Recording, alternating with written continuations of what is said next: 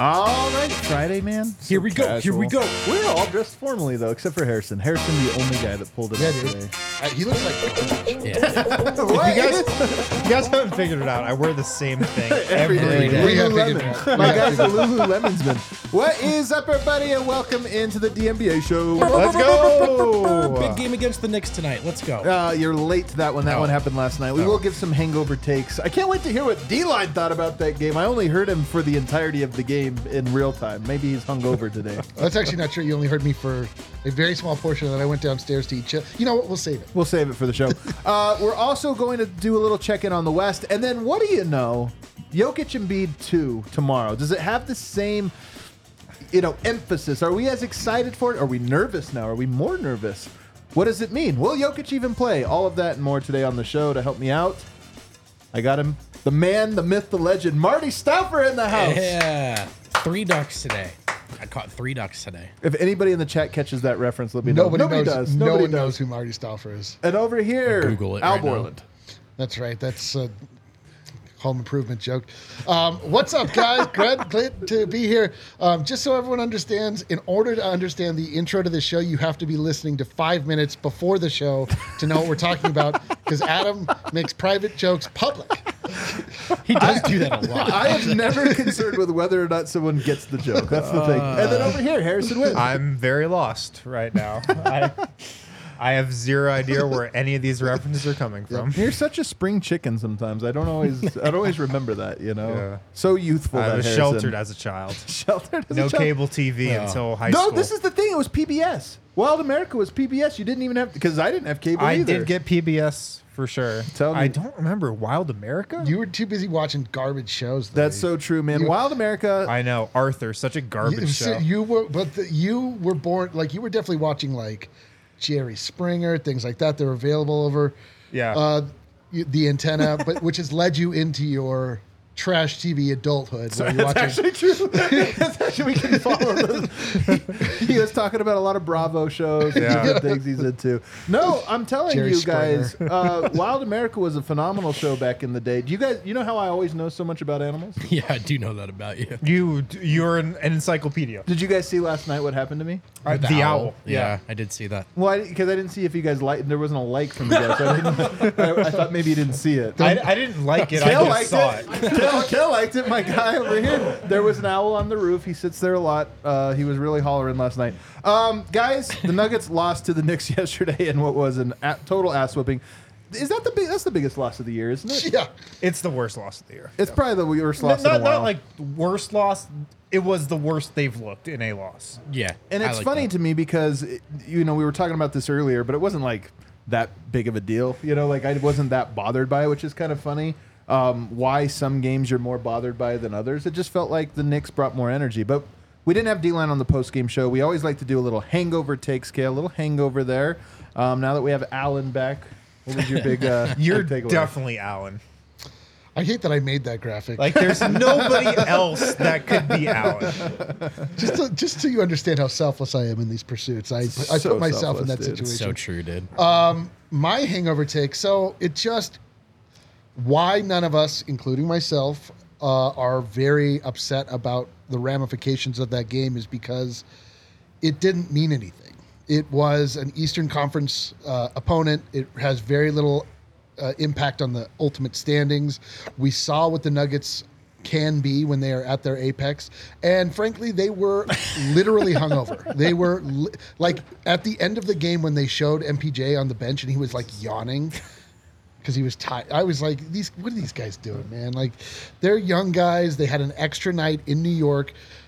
It meant something to the Knicks, and it didn't mean anything to the Nuggets, clearly. They came out with the most fraudulent effort. No one could hit anything except, of course, Nikola Jokic, who is a consummate professional because he actually views this, for better or worse, as a job.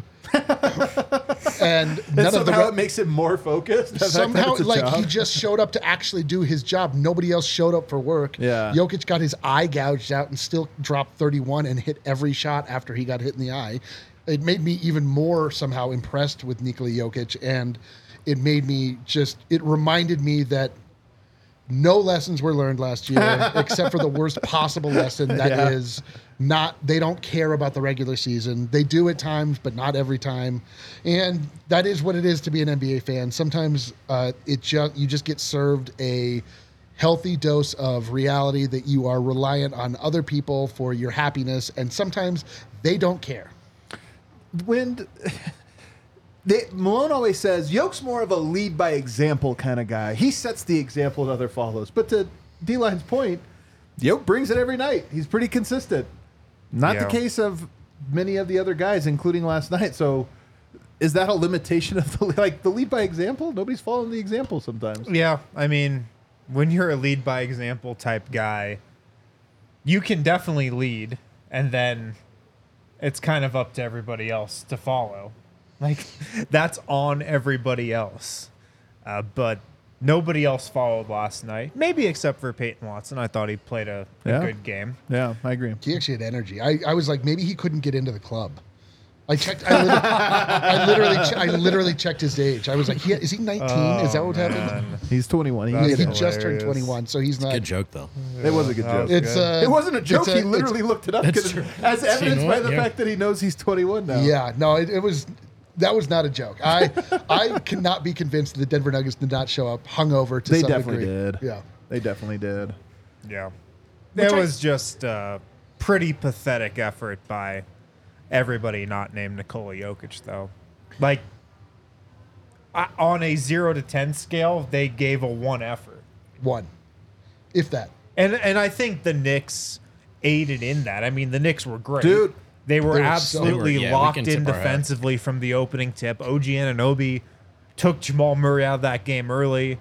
Michael Porter Jr. wanted no part of it. Never showed up. It was just the Knicks raised the intensity up to a level that the Nuggets just wanted nothing to do with, and that was pretty obvious. The Knicks reminded me, because they just traded OG Anunoby, and they're a good team, they reminded me of the Nuggets in the immediate aftermath of the Aaron Gordon trade, where there was an excitement, there was an energy, and when you say the game didn't matter, it mattered to them. Right. It didn't matter to them any more than it matters to the Nuggets, actually, but it felt like it mattered to them because they have this vibe going of, man, we're kind of good right now. We're actually sneaky good, and it's just when you're good and there's something new, it's exciting, and it's just Denver was, for whatever reason, completely and wholly unprepared, or perhaps they knew and they were just like, we're going to suck tonight, this is going to suck.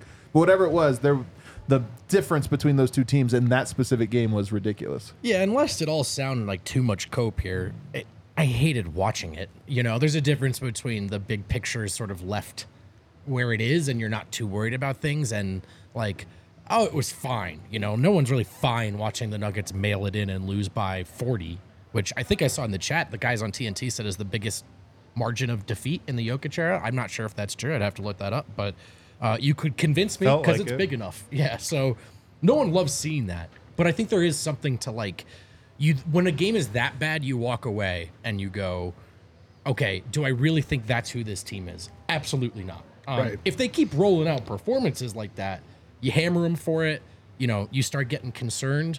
But I think you look at this one in the meantime as an outlier of, and hopefully an example of, hey, fellas, like, this is what it looks like if we don't bring it. This is what it's going to look like. I don't think the Nuggets learned a lesson. I don't think so either. No. We've already said there's no way they can learn any lessons this season. No. There's no lessons to be learned this year. They played near this. I'm sorry to break the news to you guys.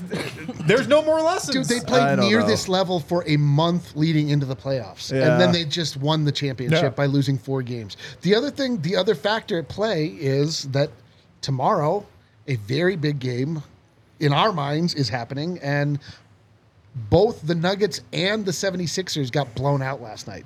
The 76ers also lost by like 30 points. Trap game.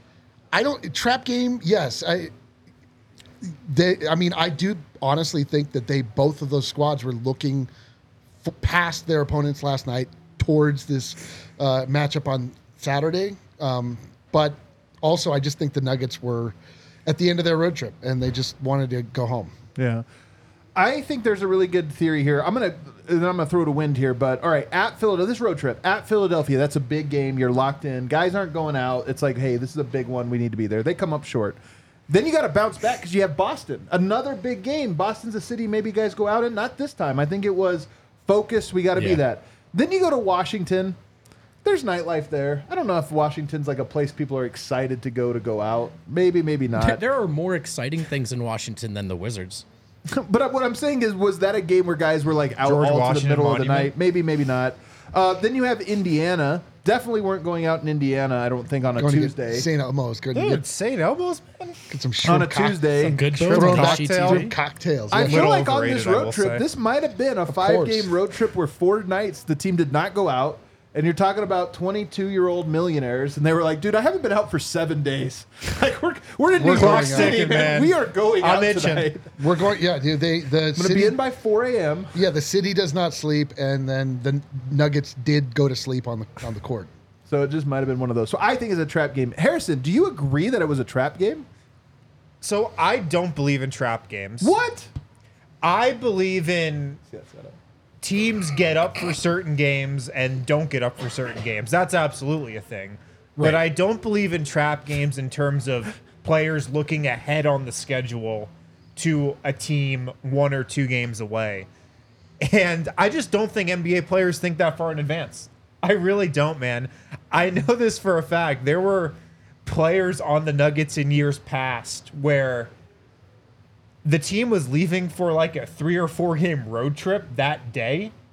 And these players had to go back to their houses after practice and pack for said road trip before the flight. Yeah. Like they showed up to the facility, to the practice that day without packing for the 3-game road trip.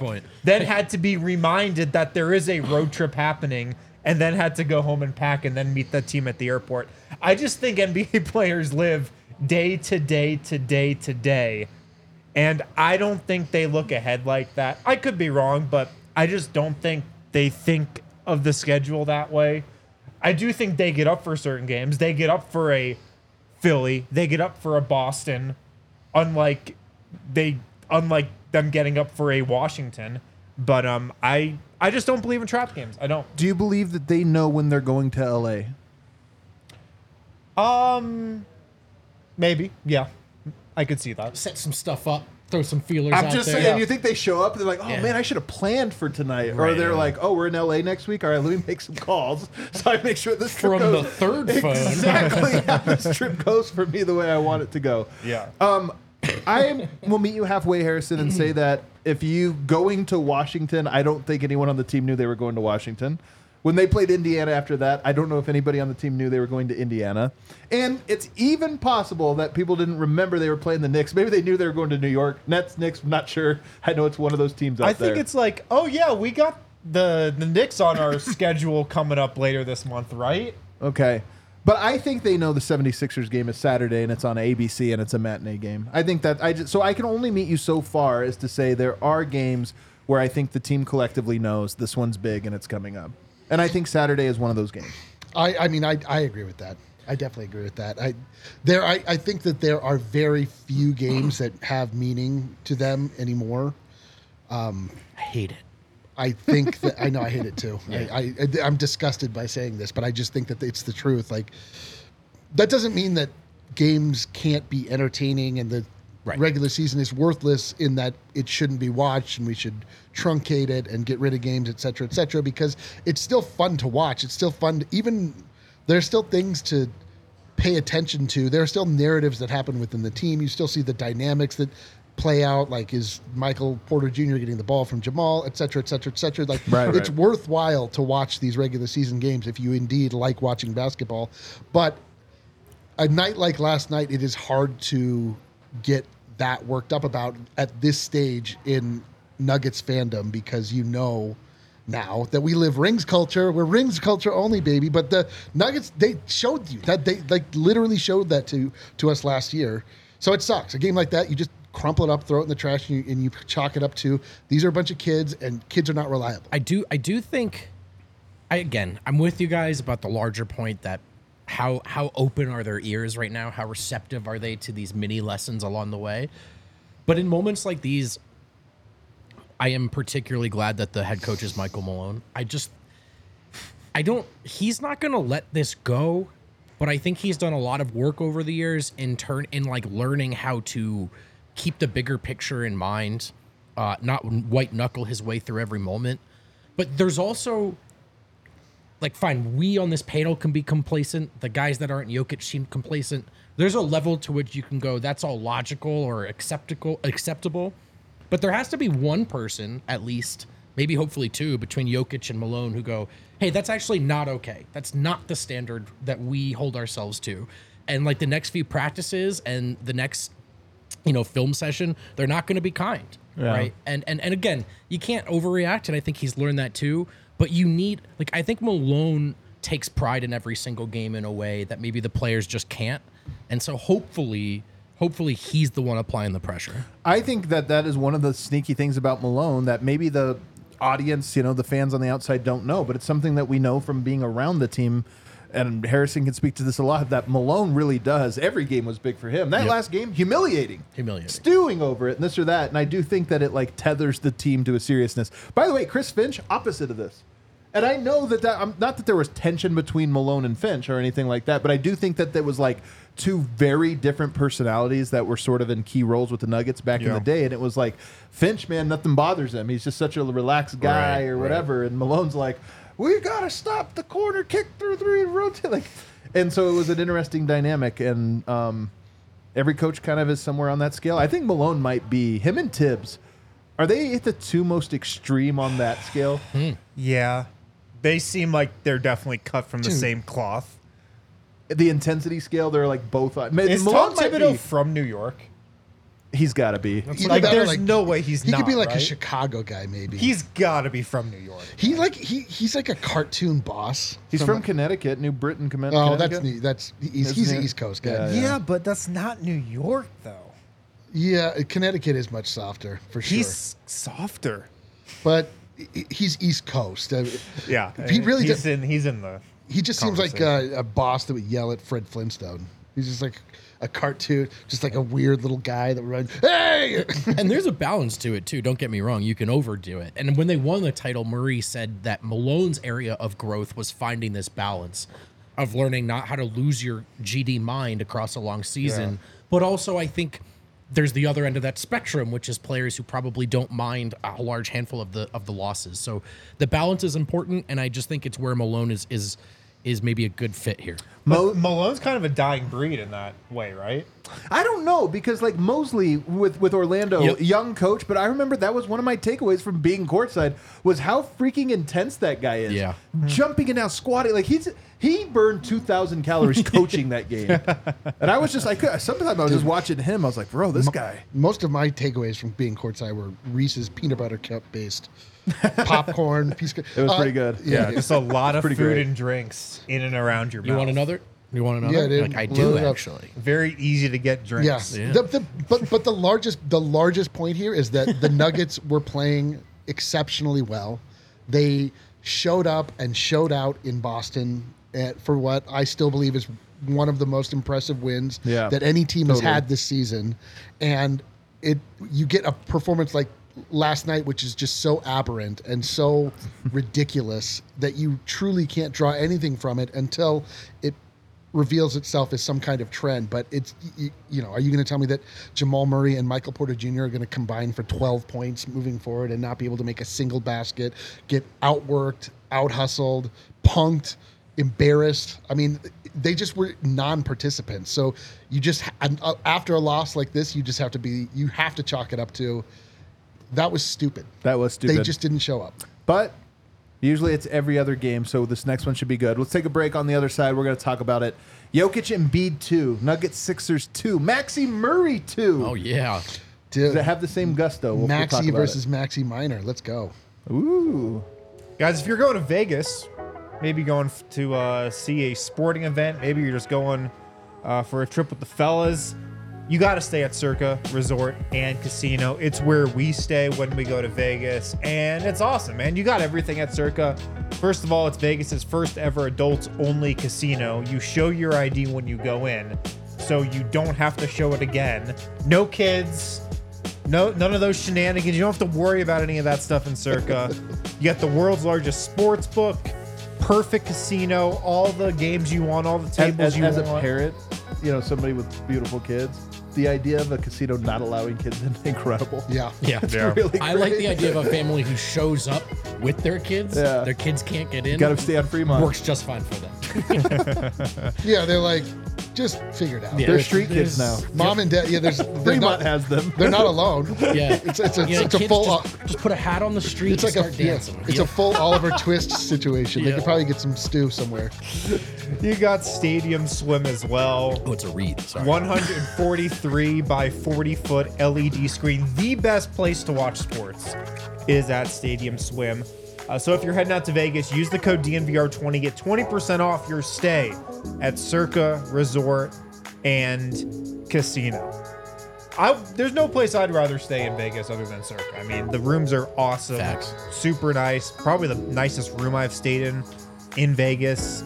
Located a little off the strip, but I mean, it's perfect. It's Fremont Street, it's a great time. It is the literal crown jewel of Fremont Street. Yeah. 2 years running, fellas, it's come around that time of year. It's my sister's birthday. I'm not sure what kind of gift to get her. And she's been talking to me about a show she wants to go to, but she can't find tickets. And both times, I found them with Game Time. I didn't just find them. I found good prices. And so I am now the coolest older brother, at least for another year. And I can always get myself into the best events in Denver, like the Denver Nuggets, for example, when they're not playing on the road or the Knicks. Yeah. Trust me, it's a good time. I mean it, I promise. The Denver Nuggets, they're dope. So is Game Time. Best events, best shows, best tickets. Even up to the last second, download the Game Time app right now. Create an account, use code DNVR. You're going to get $20 off your first purchase. Wind, have you ever broken news while sitting in this very chair?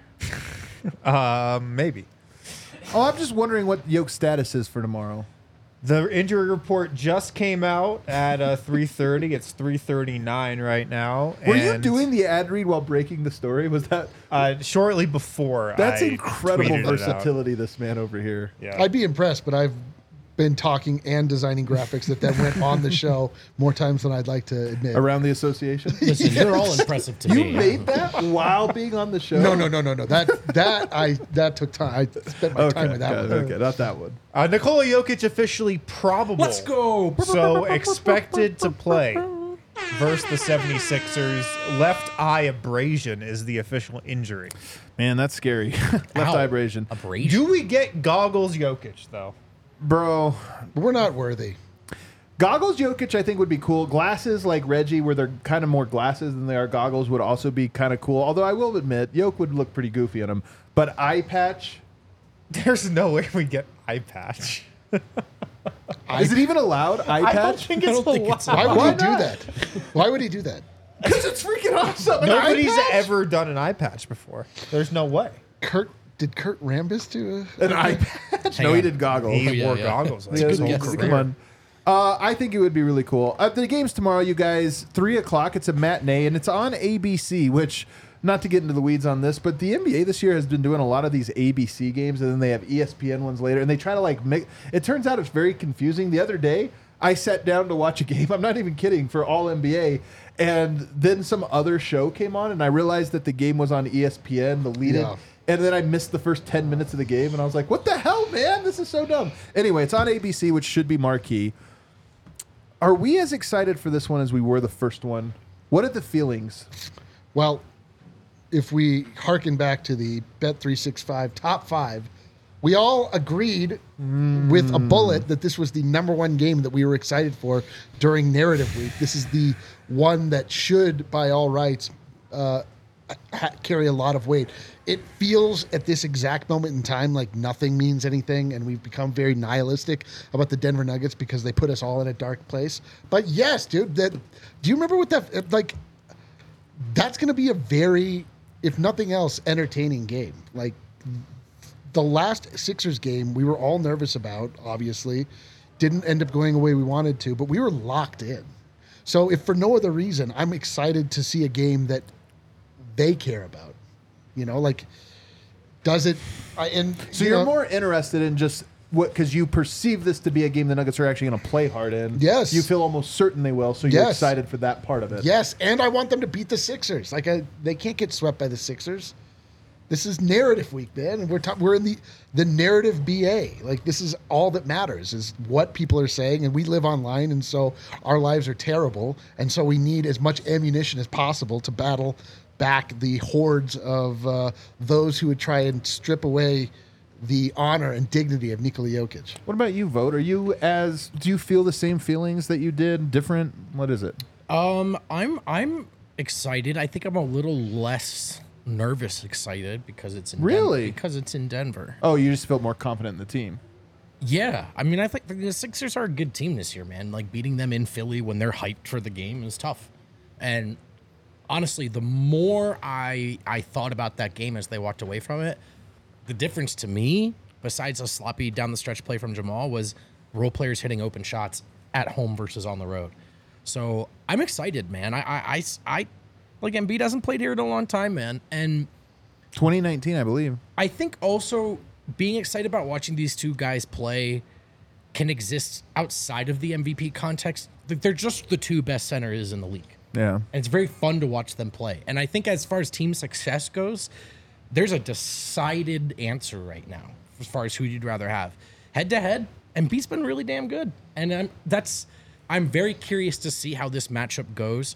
But I don't know if I have quite the same, like, anxious excitement as I did before the Philly game. You know what's interesting? You just said they're two of the best in the league, or the two best in the league. I think they might be the two best since Shaq.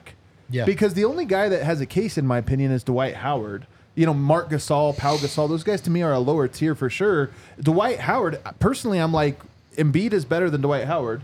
Jokic clearly better than Dwight Howard, and has a title now to back it up and two MVPs. Like, to me, I think it's the two best centers for 20 years. No question. Man. I mean, absolutely. If the NBA knew what they were doing, they'd be hyping Nuggets 76ers as the matchup of the year. Nikola Jokic and Joel Embiid are, I think, pretty clearly the two best players in the NBA right now. They're the two best centers. They're the two best centers, like you said, that we've had in the league in a long time. It's such a natural rivalry that the NBA would be so foolish not to make this just the headline 2 games of the season, right? Right. Like, this is as big as it gets in the regular season for the NBA. You go through an 82-game regular season. There are great games all along the calendar. On paper, Nuggets 76ers is as good as it gets. Right. I really do believe that. Like, these games are appointment viewing. You know it's going to be a good game. Like, Nuggets 76ers, these last several of them, they've been great games. You know, they've been close. There's been drama. There's been great performances on both sides. That's what's most exciting about it for me. You got all these factors coming together. Jokic and Embiid, Nuggets 76ers, the natural rivalry there. But you also just know it's going to be a great game. Right. Yeah. That's it. I want to see if Denver changes up their defense. And if so, what do they do? Because if you recall, the last one, they really had what I thought was a very unique strategy. They doubled Embiid a lot, one pass away. They put Aaron Gordon on him. It just was a very strange, and the Sixers are very good. They've really learned under Nick Nurse how to get Embiid in his spots and to make it so that those doubles come hard. But I'm curious if Denver learned anything from that, if they have adjusted their game plan and their strategy at all, or if they're like, you know what, we just need to play harder. We need to go out there and do this. I want to know if Jokic guards him a little bit more. I think that would be interesting because I expected it to happen in the fourth quarter. They opened the game with it for about 4 minutes and then switched off and never really went back.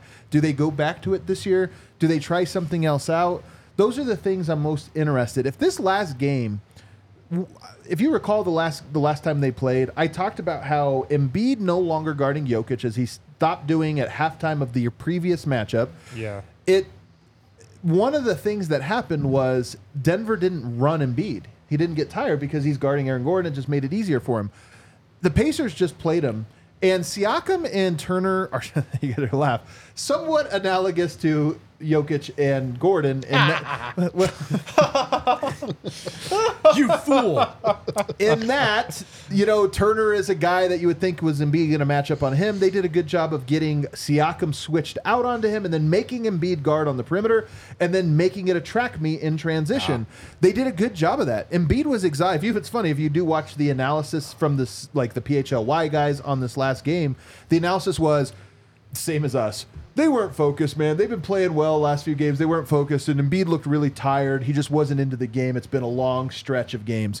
And I'll give it to him just the same way if we're going to make that excuse. But I'm so curious to see, why doesn't Embiid play in Denver? What's the number one reason, really? The altitude's tough. Why did they come out to Fort Collins to do training camp? Their own GM came out and said, we want to train at altitude and get, you know, our guys familiar with pushing themselves in this. Can Denver run Embiid in altitude, knowing that if he's not guarding Jokic, Denver hasn't figured out how to make him get up and down the court? So I'm curious to see that as just a stylistic change. I thought they came out here because Daryl Morey was a big microbrew guy. Is that what it was? That's what I heard, actually. I also don't know if training for a week at altitude before traveling the country, like in different city every other day. I think it does. Four practices? I think the Nuggets have to reacclimate every time they get back from a road trip. I'm not saying it does everything, but I think it does, like, it makes it's a harder challenge. Well, you have less oxygen, you got to push yourself. Sure, yeah. I don't know if it adjusts you to the... I mean, the question is like, who gets... If they do turn it into a track meet, who's more tired, Joel Embiid or Jamal Murray? What is that? Off the top row. Well, it's true. I mean, listen... Maxey, you're right. He's a little Energizer bunny. I'm serious, man. Like, they should... I will be... I don't know what to expect, because... I wasn't on that show, but I listened. I actually do just watch the show, and I'm not on it sometimes. Oh, shit. Really? Yeah, I hear what you say. I hear the things. We'll try to be a little nicer. But we didn't mean all of that. Well, yes, you did. You texted me the same thing. Yeah. The point is that you guys were talking about how you were all surprised that they tried something new defensively without enough lead-up time. And obviously, it wasn't coached well, and they kept making mistakes. It wasn't that they tried something; it's what they tried. It is. It's not common for, at least in the Malone era, it doesn't seem that common that they have specialized defensive schemes and schematics that they roll out against specific partners. That's kind of a theme in the NBA, is that you don't really tip your hand until you're forced to. Unless you're the Thunder for some reason, who adjust every game. Constantly adjust.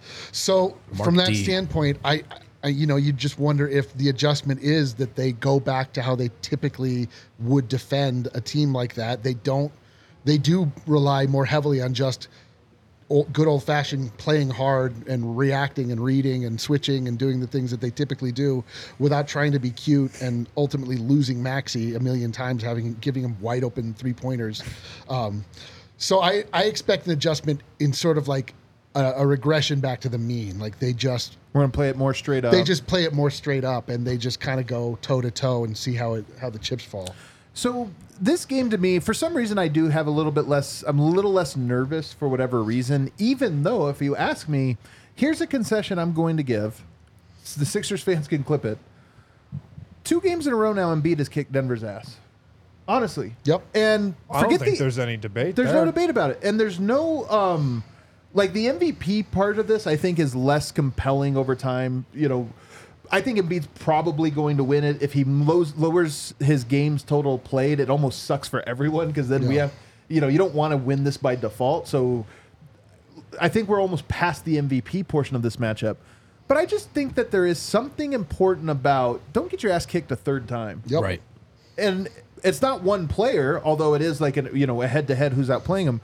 But Embiid goes for 45 points again tomorrow in Denver's building. I just feel like that is actually, you say these games don't matter. That's one thing that will matter, even though it doesn't ultimately matter. It'll matter in this one part of, like, what is the Pedro Martinez? You're going to have to tip your hat and call him daddy. And I just don't want that to happen. And I hope that Nuggets as a team, not even Jokic, but the Nuggets as a team are like, we can't let this dude go off on us 3 times in a row. Look, because if that happens, there's always going to be this thought in the back of your mind. I'll just speak for myself, in the back of my mind.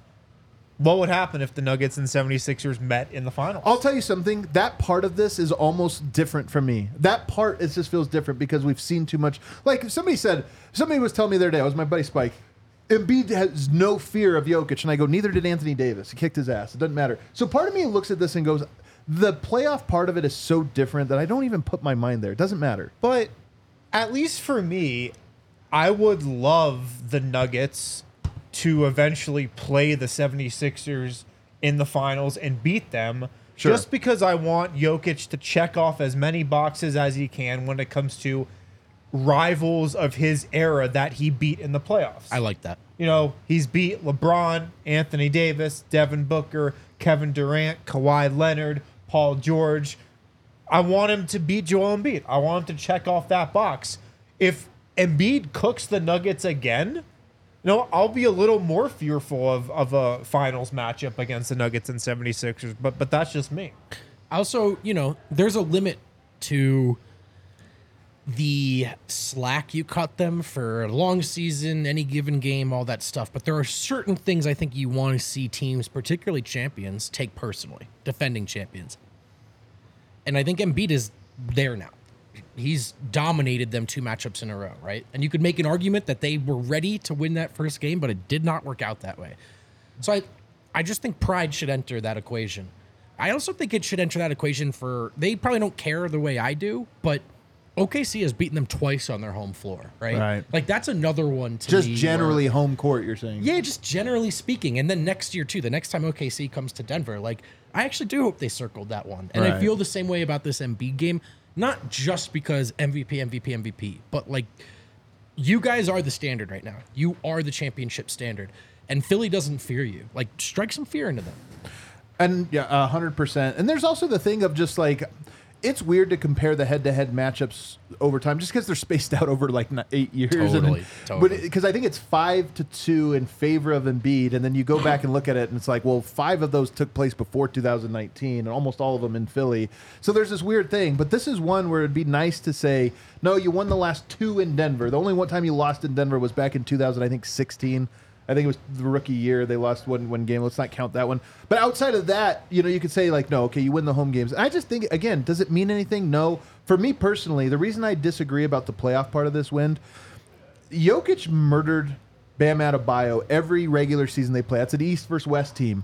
And they were murdered him because the Heat like to play Bam Adebayo straight up defensively because he's a really good defender. Jokic goes to the post, shoots little jump hooks, gets 30, 18, and 18 every time they would play. And I thought, Jokic owns Bam Adebayo. Then you go to the playoffs, and they start fronting and doubling and doing all these different things. Jokic still went off because he's a great player, but he went off in a completely different way, and it was a challenge. I thought going into that finals, oh, Jokic's just going to post up Bam and score all these jump hooks. And it was like, no, playoffs are different. You adjust and you force guys in different ways. Jokic was able to answer that, but he didn't dominate in the ways he does in the regular season. And I just think, for me, that's what the playoffs are.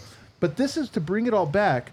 This is why the regular season matters, and it's why things used to matter. Mm-hmm. I don't think we are more knowledgeable about the pointlessness of an 82-game season now than we were in 1998 or 2006. I just think guys used to care a lot more about sending messages to each other in games that didn't matter beyond the game themselves. Just this sense of, you know what, they're coming to my building, he beat me last time, and I'm going to send a message, and I get to just own that. See, I think that we are going to see that tomorrow. Yeah. Like, I think that there are a large number of games that you can file under the meaningless header, but tomorrow does not qualify. I think that,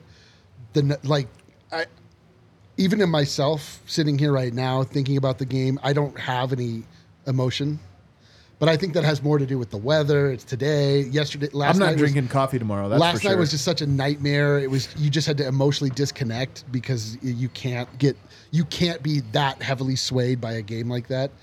I know that when the ball is about to be tipped off tomorrow, I'm going to be a ball of nerves. Also, there's more pride in this with Jokic than we totally acknowledge, and it might just manifest a little bit differently than 1v1 ego v ego. I think for Jokic, it's the expectation his teammates have on him to deliver in these matchups.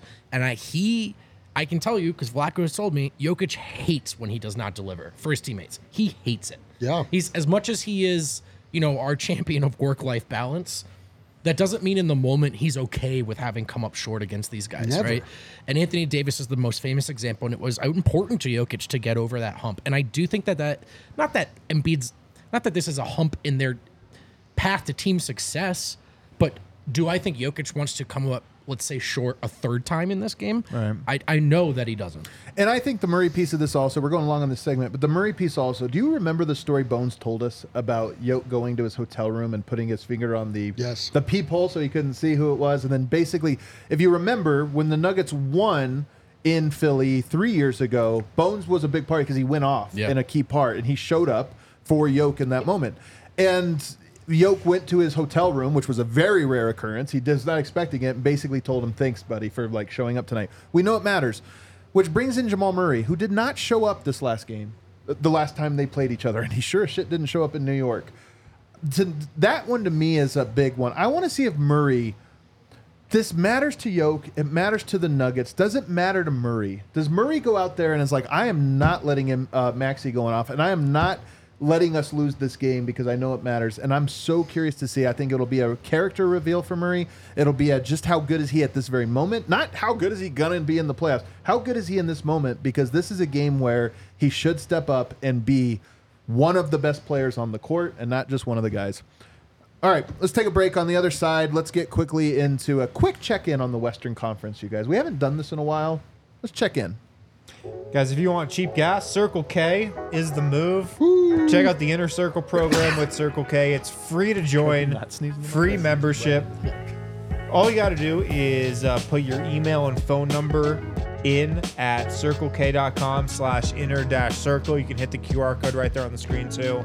When you sign up, you get 25 cents off a gallon for your first 5 fill-ups. First 5 Polar Pops are free.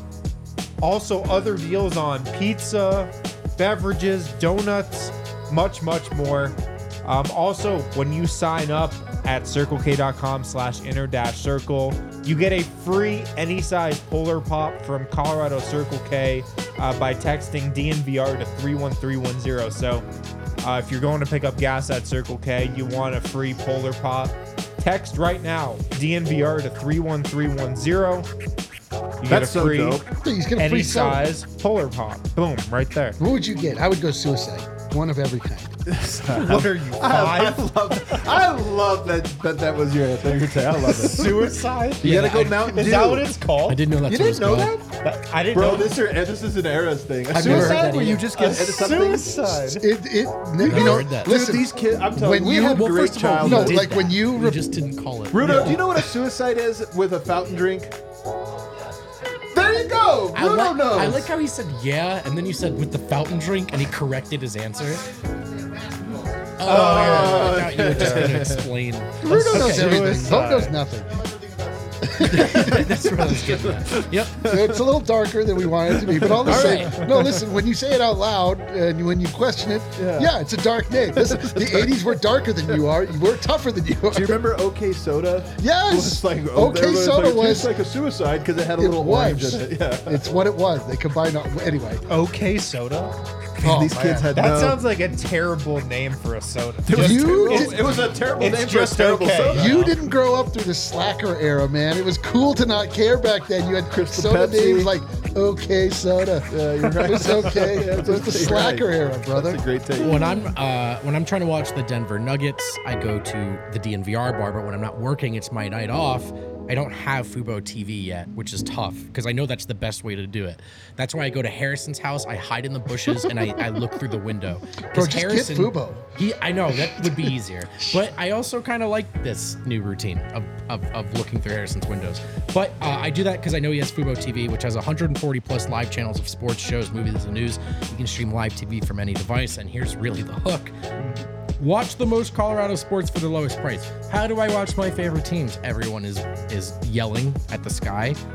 Just tell the friends and family in your life to go with Fubo TV. No contract, no cable, no hassle. And we got a deal. Go to www.fubotv.com/DNVR. That's us. Sign up. Get 15% off your first month of Fubo Pro.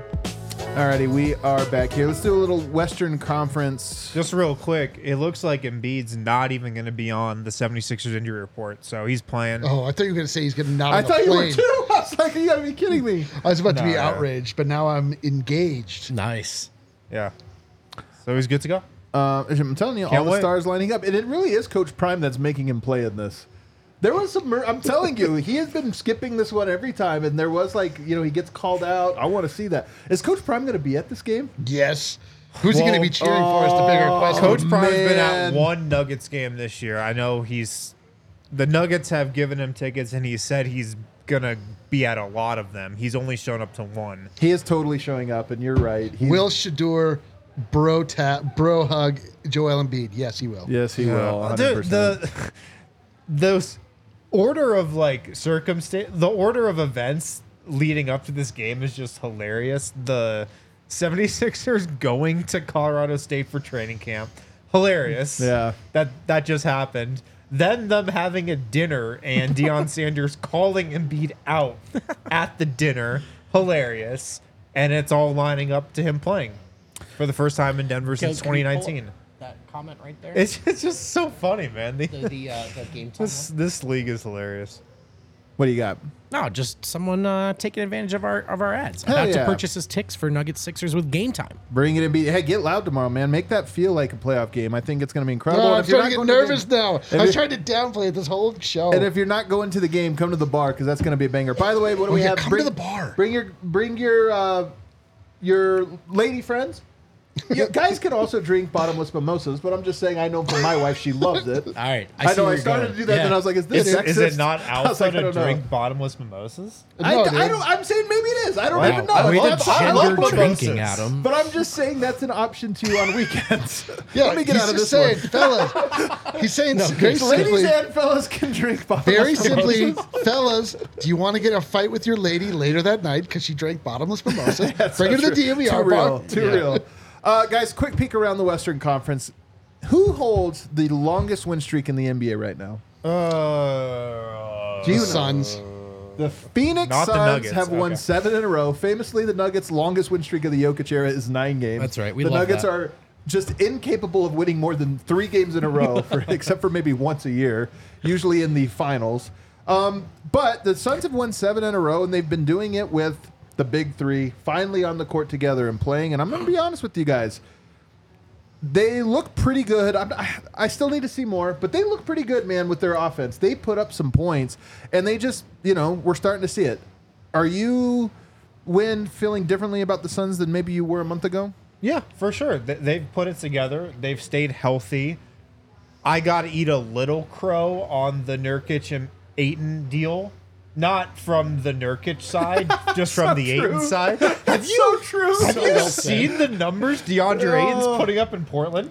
Dude, nobody has ever in the modern era, I don't know, maybe Ben Simmons. Those are the two players that have most been the got a contract, done trying. Bro. Publicly done trying. He scored 20 points twice this season. Dude, in Portland on the Blazers, who have nobody as it is. Options, right? My fingers are crossed that a year from now he tries the ice thing again. He's like, sorry guys, just can't make it. Another ice storm. At least DeAndre Ayton, you thought he'd be able to put up numbers in Portland. That's the one thing he'd do. They'd probably be a little empty, but at least he would put up numbers. Bro, scoring 8 points in a game. Do you remember he had that quote about what would mean success for you, and he said getting the second contract or something like that? And it literally is what happened. He got a max second contract and was like, done. Yeah. You checked all boxes. So I actually got to give some credit to Phoenix for realizing that Ayton is not that guy. Not that guy, pal. I don't think Yusuf Nurkic is that guy either, but DeAndre Ayton definitely not that guy. They're scoring like crazy, though. They are looking really good, and I'm it sucks. I hate when our enemies are happy. I know. Well, yeah. This is why before I was like, I can't count them out as much as I want. I wanted to bury them, but I couldn't. Luckily, I feel absolutely no different at all. I'll walk back to New Jersey if that team wins the title. That's your style. You double butt down. Well, they're not. Bren's just burying landmines all over this NBA with the narratives. The Suns, the Celtics. Don't apologize. Double down. That's a real strategy. Second hottest team in the NBA. Well, that's the Oklahoma City Thunder, and I don't know if you guys have been paying attention lately, but they went to Minnesota and won. They went to Utah, a place that was beating everybody there for a while, and they got that win. They're on a 4-game winning streak right now. They play Portland and San Antonio. They smacked those two teams. This is another team, I don't know, they're just on the rise. Is Denver going to catch them, in your opinion? Do you think, that's the real question. Is how many games back are they? A half a game. Oh, yes. Or one game. You still, but I'm telling you, we're more than halfway through, and they keep winning. In fact, they're getting better as the year goes on. The Denver's going to beat them in the game that they play head-to-head. That will account for the one game, and then they just have to match them. I think so. I mean, listen, don't discount the fact that the Nuggets, well, gosh. I just thought I just thought it through, and you're like, I don't know, they might not. More. There's a good chance the Nuggets shut it down the second half of the year. Here's what I think. Yeah, I think they have zero lessons to learn. I think the Nuggets want home court advantage against the Timberwolves. I do too. I don't think they care about the Thunder. That's my hope, though, is that so the difference is last year around this time Memphis was slipping. Denver basically put a dagger in it. That's right. Yeah. And then they shut it down because they had the one seed locked up. Yeah. They don't have that this year. You might be 100% right anyway, Eric, but my fingers are crossed that they're going to go for that because of that Wolves matchup. I think the Thunder are going to win like 57, 58 games. I don't know if Denver is. They can, but I don't know that they are going to. And I think the Thunder will because they're really good. They have a lot of ways to beat you. And while I think that their playoff ceiling, I'm still skeptical. I still think Denver matches up really well and will beat them. But I just think they're designed to win a lot of regular season games. They have young, hungry guys. Everything's new to them. Like, you look at Murray, how motivated he's been through this circus a million times. All these young guys, it's the first time they've ever been here. They're so excited to play every night. Yeah. Have you seen some of those post-game interviews with the Thunder? Dude, the vibes are on 100. Their vibes are so high in OKC. Man. I do think, too, and I don't mean this... Everyone's right about them. I just haven't gone through it with the Nuggets. I would say to the fans, not that they're listening, like soak that up and enjoy every second of it. Because even if they go on to win a title, this may very well still be the peak fun. Yeah. Right? Because the vibes are just what could go wrong for that house of cards to take a tumble. Like they just look so happy every day. If we go back all the way a month, the hottest team in the NBA has been the LA Clippers, who have only lost 2 games in the last 30 days. They lost to the Lakers, hilariously, and they also lost to the Timberwolves in Minnesota. Both of those games on the road, although the Lakers game on the road, not, you know, different court. But they have won every other game that they've played. They've been extremely hot. They actually play like a team, which is a little crazy. And I'm on record saying I think the Clippers are actually Minnesota and the Clippers are the 2 teams that I think are the toughest matchup for Denver. And by the way, when you say, you know, is Denver going to gun with Oklahoma City? Well, look at the standings, fellas. Clippers are right there behind Denver 1 game with half a season to go. They're going to have to hold off the Clippers 2 for home court advantage. I think they're going to start to feel the heat a little bit. And that would be a good thing. The thing that I love is that, or hate, I can't decide, is that they did respond during this really tough stretch. They, not against, obviously, the Knicks, but they did show up, and they did play hard. They did reveal to us again that they are who we thought they were. I'm hoping that is a trend that is not just, you know, it's not just a here and there and sometimes, but... I think I think pride is at some point going to kick in for this team, and they want to be taken seriously. They are the champs, but nobody knows that except for us. Like nobody, it's already been completely forgotten. The Nuggets are right back to where they were, except for the fact that people will actually watch their games. But as far as the NBA, the larger NBA is concerned, the Nuggets may as well have never won a championship. So I'm hoping that actually registers with them and they want to take it to that level. Well, one thing that's interesting about the standings right now, Wind, is the Nuggets play Philly, Milwaukee, Oklahoma City. That's 3 of the 4 or 5 best teams in all of the NBA. They play them in a row. If Denver were to go 0-3, do you know where they would be in the standings in the loss column? They go down to 4th. They would be down to 7th. Oh, that's further. They have 15 losses. The 7th place Kings have 18. So if you go 0-3 on the stretch, like you talk about feeling the heat, even if you go 2-1 or 1-2, you're right now in that top clump, and they're not that far removed from being in the middle clump. And so, you know, these games do have an extra little meaning to them, just both in that they're measuring stick games, but also, and again, this stuff will all level out over time. Yeah. But it is one of those things where the Nuggets can wake up in 1 week from today and be like, oh shit, we're in the 7th seed? We're in the 6th seed? That's the problem with the Knicks loss, right? Not what it tells you about the team, but that they don't have as much runway for those losses as they did last year. That's my only point. Yeah. And I do think that they're good enough to beat a lot of these teams without home court. But I think when you're Denver and you're as good as you are at home and you do have the altitude advantage, I do hope that they seize this opportunity because a top 3 seed is still very important in my opinion. And the Clippers are right there. They're a game back of Denver right now. Yeah. And I'd actually say right now, I think the Clippers are the toughest matchup in the West for the Nuggets. I think that's a great take. I've put them above Minnesota, who I've got some questions about the Timberwolves developing off a couple of these late game situations that I've watched them in over the last week. Their offense is in the 20s. Their defense is great, but you just really wonder if they'll be able to keep up with an offense like the Nuggets. I've still got a lot of questions about Karl-Anthony Towns in the playoffs. I've got a lot of questions about Anthony Edwards being just the only guy who really wants to shoot the ball for them late in clutch time. Yeah. I just have some questions about Minnesota in late game, close games in the playoffs. And I would be more scared of the Clippers right now. I would be. Yeah. Your comments on the Timberwolves are very... They're dying in the clutch right now because of that offense. They don't quite have it. And then, you know, they're hitting that adversity. We'll see how they survive it. Lastly, you guys, I wanted to get out. D-Line hated this one, but I wanted to do it anyway. You know, it is the anniversary of Kobe passing away. I know Kobe's a complicated figure to a lot of people in Colorado, and rightfully so. I don't want to tell you how to feel about Kobe. You guys can, everybody can kind of feel their own way. He's also an influential figure just on the game. Really, one of the most influential figures on the game. And maybe if you just talk about modern players, he might be the single most. There used to be Jordan for a lot of time. The Jordan era is so far removed now that most players, it's Kobe, this or that. And I will say, and I've said this before, but I always wish we had Kobe around right now. Just because I wish I could hear what he would say about Jokic. I think he would have loved Jokic. We know he predicted him to be the MVP, and he went on to become MVP twice. I wish we could have seen what his take was on Jokic and the Nuggets winning a title. I really wish I knew what he said about Murray. If you guys remember, in the year before he died, he had a camp where he just invited NBA players. And, of course, if you get invited to Kobe's camp, you're going. Murray was on a short list of players. It was like Devin Booker. I mean, it was like all the top young players. I don't even remember if Anthony Edwards was there, but it was all the young players that were invited there. And I just wish, I honestly think Murray's game is more like Kobe's than just about anybody in the league. He has more Kobe to his game because it's more footwork-based, post-based, you know.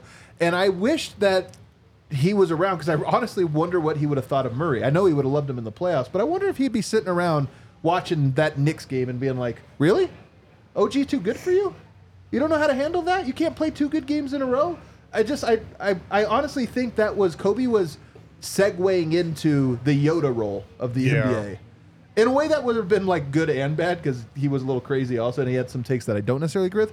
But in this specific example, I just genuinely wish I could know what he thought about those two guys.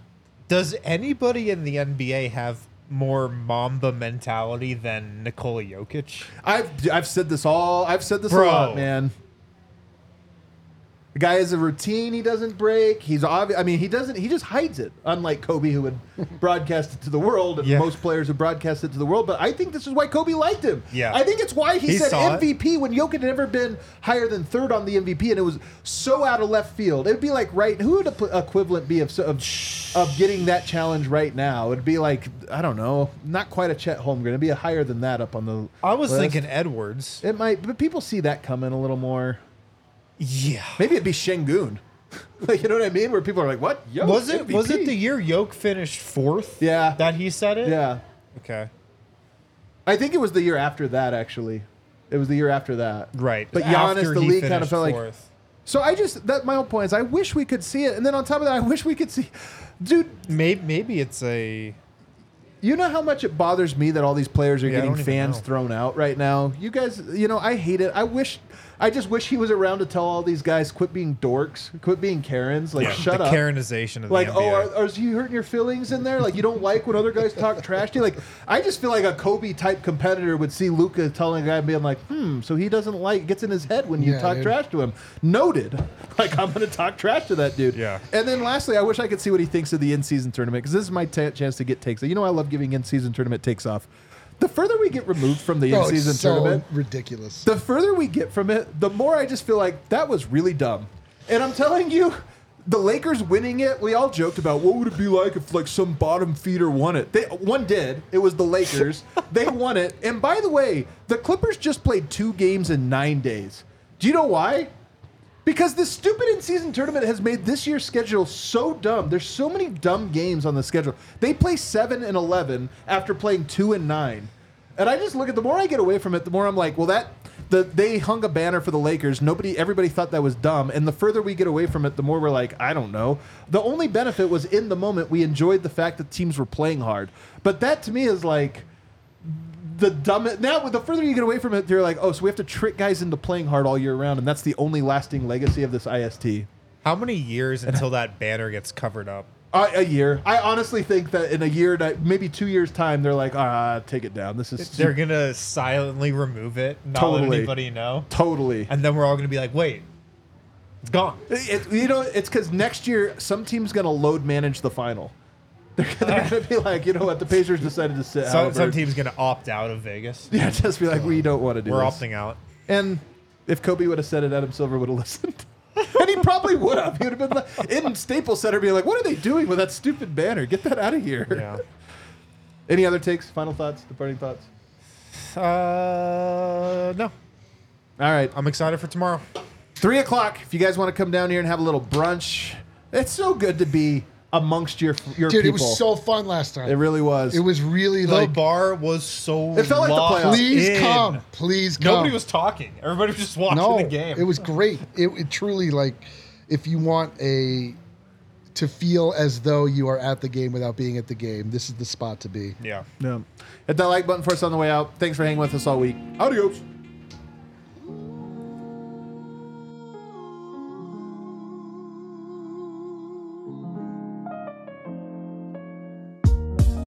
We all silly like the mayor.